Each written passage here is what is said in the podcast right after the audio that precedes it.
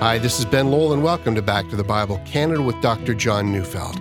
Well, continuing today in our series, Lifestyle of the Gospel, let's turn in our Bibles to Romans chapter fifteen, verses one to seven, as Doctor Neufeld brings us a message entitled, The Recipe for Long-Term Unity.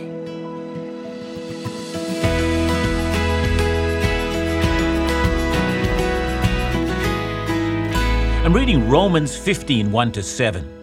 We who are strong have an obligation to bear with the failings of the weak and not to please ourselves. Let each of us please his neighbor for his good to build him up. For Christ did not please himself, but as it is written, the reproaches of those who reproached you fell on me. For whatever was written in former days was written for our instruction, that through endurance and through the encouragement of the Scriptures we might have hope.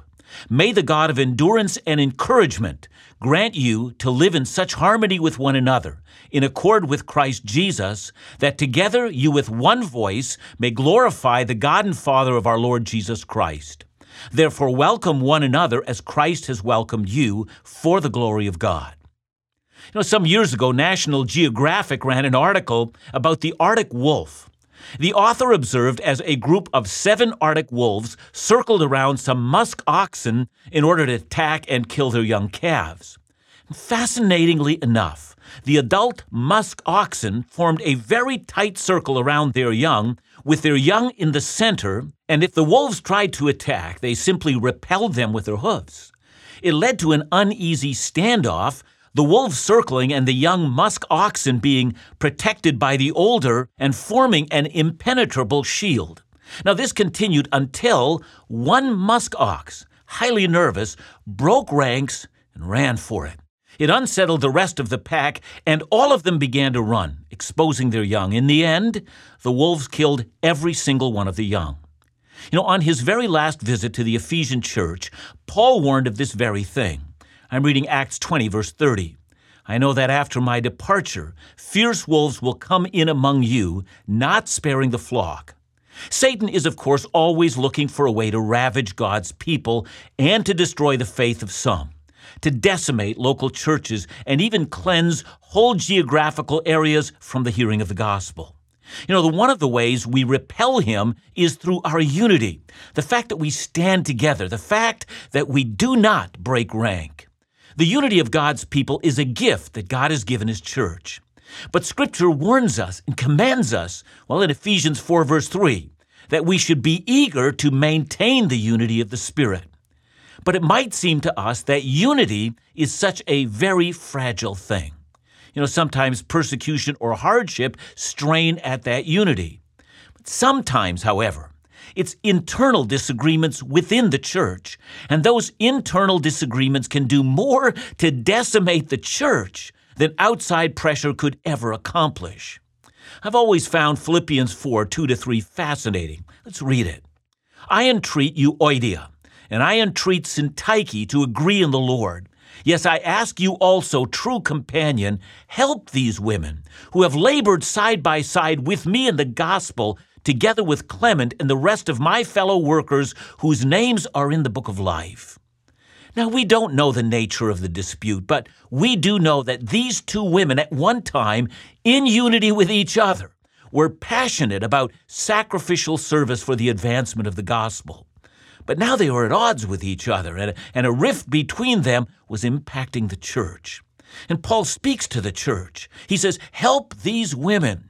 Get around them. Don't criticize. Instead, enter deeply into their lives and seek to heal the wounds, repair the breach.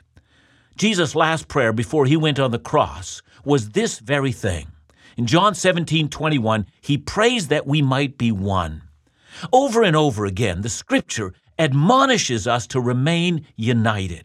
Psalm one thirty-three, verse one says, behold how good and pleasant it is when brothers dwell in unity.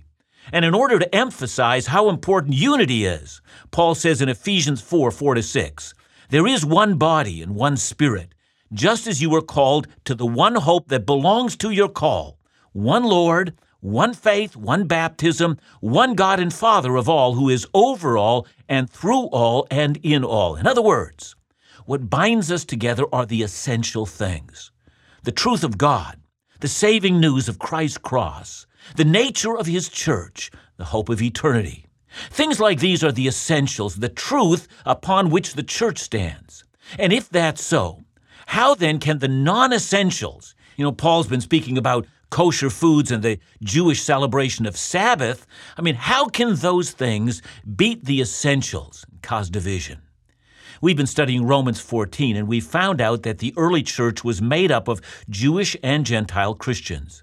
And even though that might seem like an impossible unity, it was not. Jesus had broken down the dividing wall of hostility between those two people groups, and yet there was still something that threatened their unity. The great threat to them was not the essentials, but it was the differing cultural practices between them. And so Paul makes an appeal that, that both groups welcome each other, that both groups be allowed to exercise freedom. Paul wants both groups to understand the differences between the essentials, that is, the commitment to the gospel, and the non-essentials, which dealt with those Old Testament commands which were intended for the Jewish people only during the dispensation before Christ came. See, because these things could be so fractious, he commands them not to make the non-essentials into the essentials. And so on the basis of that, he commands the church to make sure they must not pass judgment over each other in these matters. They are to be content that in the end, we will all stand before the judgment seat of Christ, and there these matters will be thoroughly examined. Only do not judge these matters now. Simply accept and welcome each other, expressing delight in one another. And by the way, I think that's an essential lesson. You know, as our culture becomes increasingly diverse, you know, as immigration into our country irrevocably alters it, we have found our churches being irrevocably altered as well.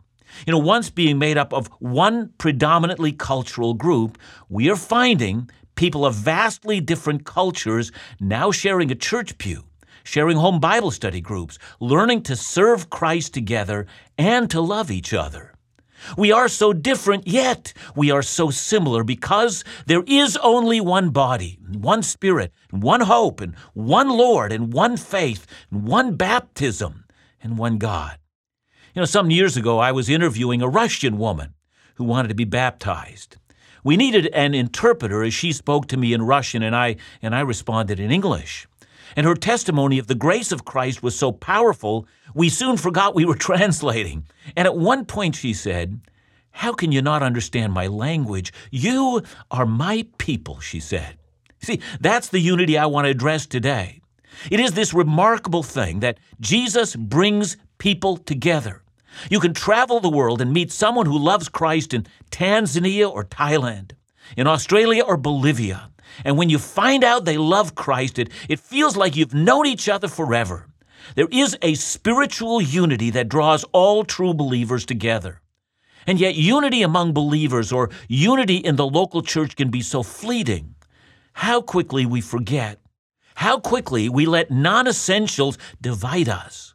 How quickly we can be to condemn each other over the smallest of matters. Now, added to that problem is that North American culture is so remarkably individualistic. You know, all sorts of people today are saying, you know, I don't need to connect with people to connect with God. I mean, after all, church is just a hassle. I mean, there's often politics and narrow-mindedness and sin. I mean, how much easier is it to simply hold back from the group and break ranks and run? I'll live my Christian life alone, and who needs all those hypocrites or stuck-in-the-mud traditionalists? And our enemy, just like the wolves surrounding the musk oxen, are waiting for us to break ranks. Let's remind ourselves what Paul means when he says that we have an obligation to bear with the failings of the weak. The weak are those who misunderstand the breadth and the width of the Christian freedom.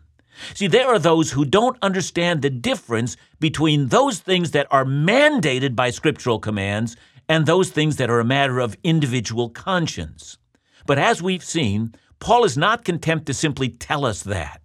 For a Jew accustomed to eating kosher, it, it wasn't so easy to simply flip the switch and, and make allowances for, you know, for Gentiles. I mean, we have to grow to understand the wide nature of Christian freedom. And in the meantime, something is required of Christians who have a very clear understanding of the breadth of Christian freedom. It's never acceptable to cluck one's tongue and wonder why those weak brothers and sisters just don't get it. Instead, Paul commands those of us who are strong to bear with the failings of the weak. We are not to break ranks and run. We are to continue to strive with one another and maintain the unity of the Spirit.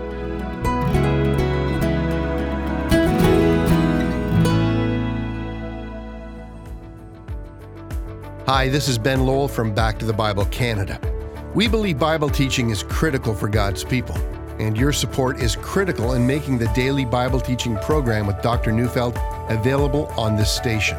But we know there's times when you may miss the radio program, so we want to remind you of all the opportunities available for free for your use and convenience. At back to the bible dot c a, you can search through a library of messages and series, both audio and video with Doctor John, but also learn more about our ministry podcasts, YouTube channels, mobile applications, and print resources. Our desire is to serve you so that the Bible teaching you can trust is available to as many people in as many ways as possible. For more information or to support this Bible teaching ministry, call us at one eight hundred, six six three, two four two five or visit back to the bible dot c a.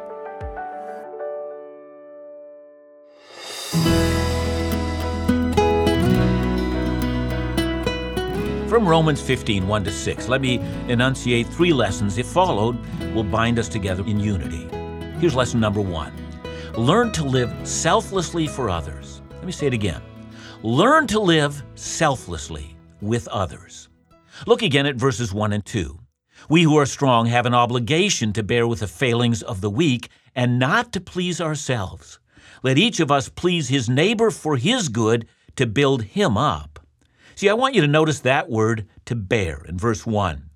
You know, in Matthew eight seventeen, that very same word was used to describe Jesus, who Matthew says bore our diseases. That is, he took upon himself the curse of our sins and their effects.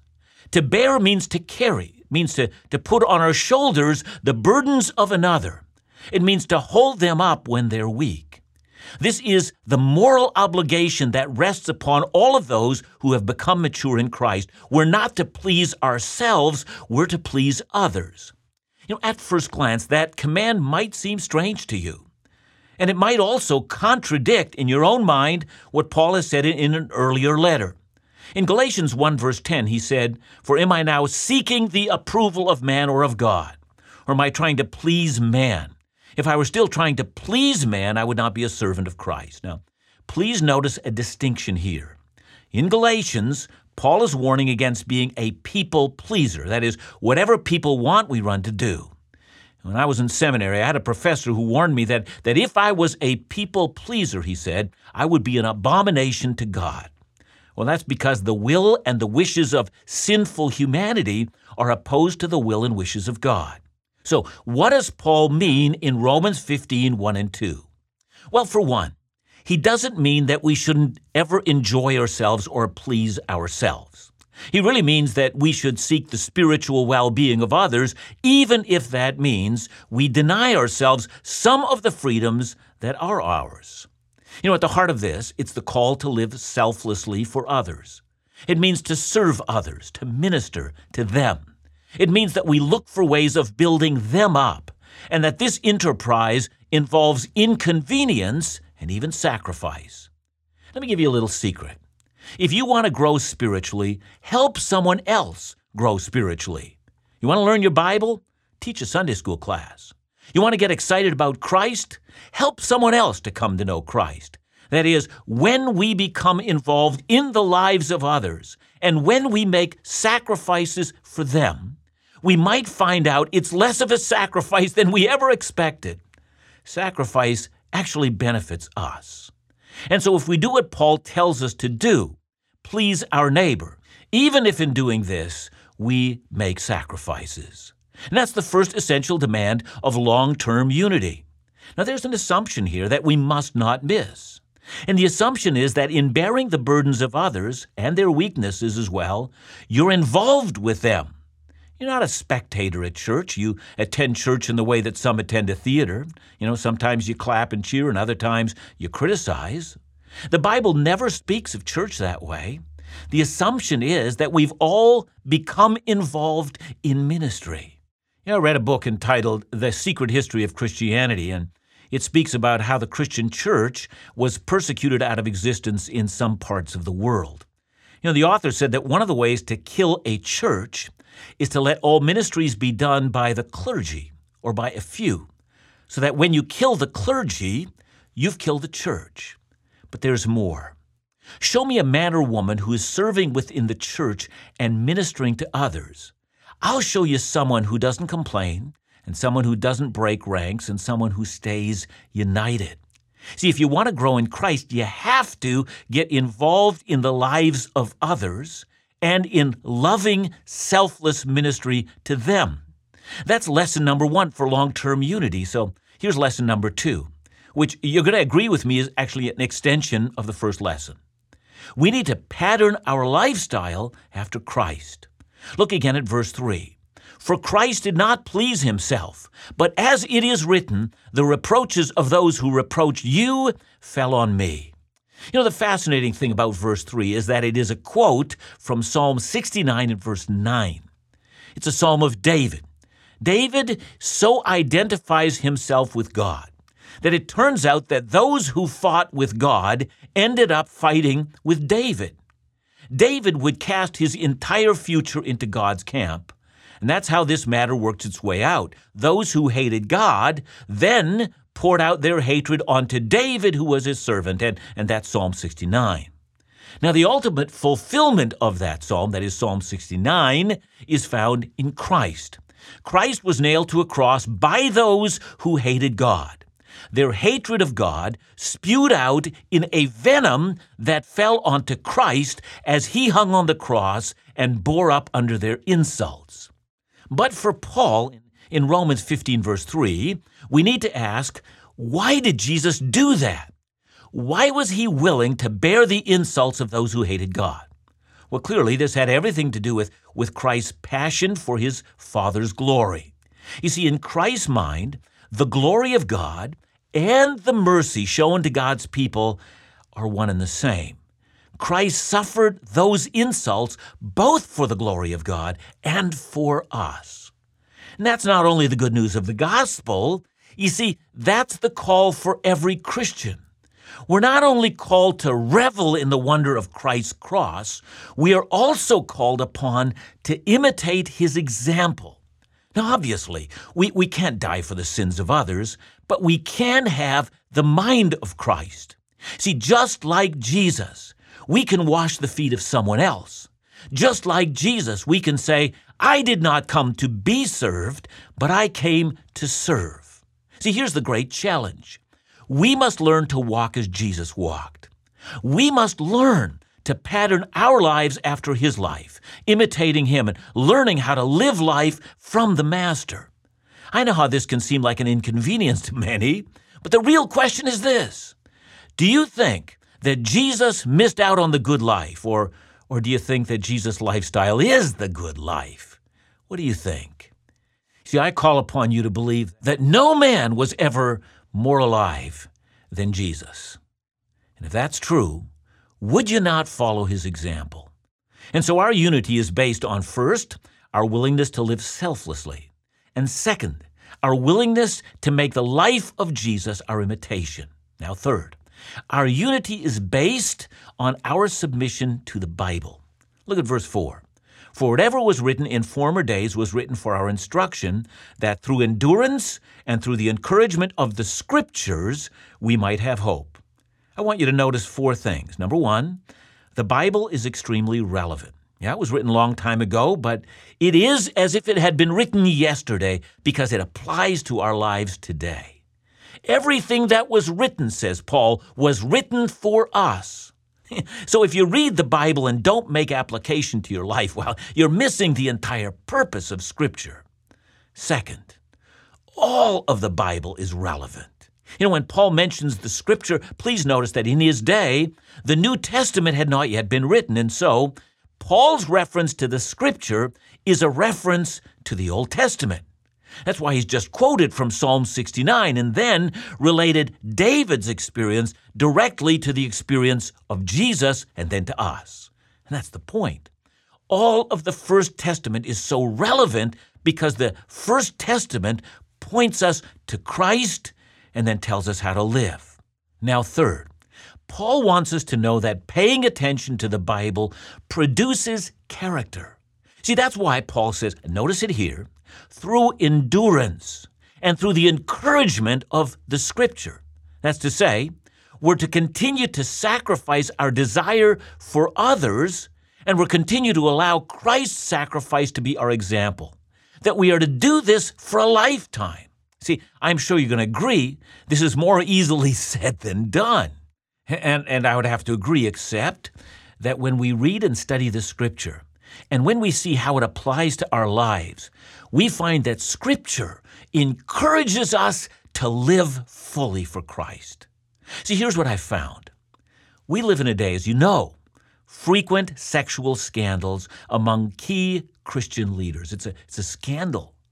But I've noticed that there have been remarkably few scandals among Bible teachers committed to a verse-by-verse study of Scripture. I'm not saying it doesn't happen, but it happens far less frequently there.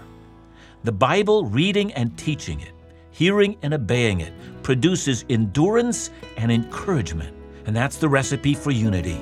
Be sacrificial, follow the example of Christ, keep your nose in the Scripture. John, I'm not sure there's, there's a simple answer to this, but I recognize I know people who have left the church for reasons because they're not being fed or they're not being taken care of, and it's sort of counterintuitive relative to the church, isn't it? Yeah, I mean, I, I know that there are some legitimate reasons to leave a local church, especially if the gospel is no longer there, and let's say you got, you know, young people and they're, you know, they're they're falling away because of that. Um, but there are a lot of bad reasons for leaving a church, and you know, one of the bad reasons is, you know, it's just not that much fun anymore. And and at those points in time, we need to ask ourselves again what Paul says: we have an obligation to bear with the failings of the weak and not to please ourselves. At some point in time, it does take work to remain a fellowship, and we need to commit ourselves to doing that. Thanks so much, John, and remember to join us again tomorrow, right here on Back to the Bible Canada, where we teach the Bible.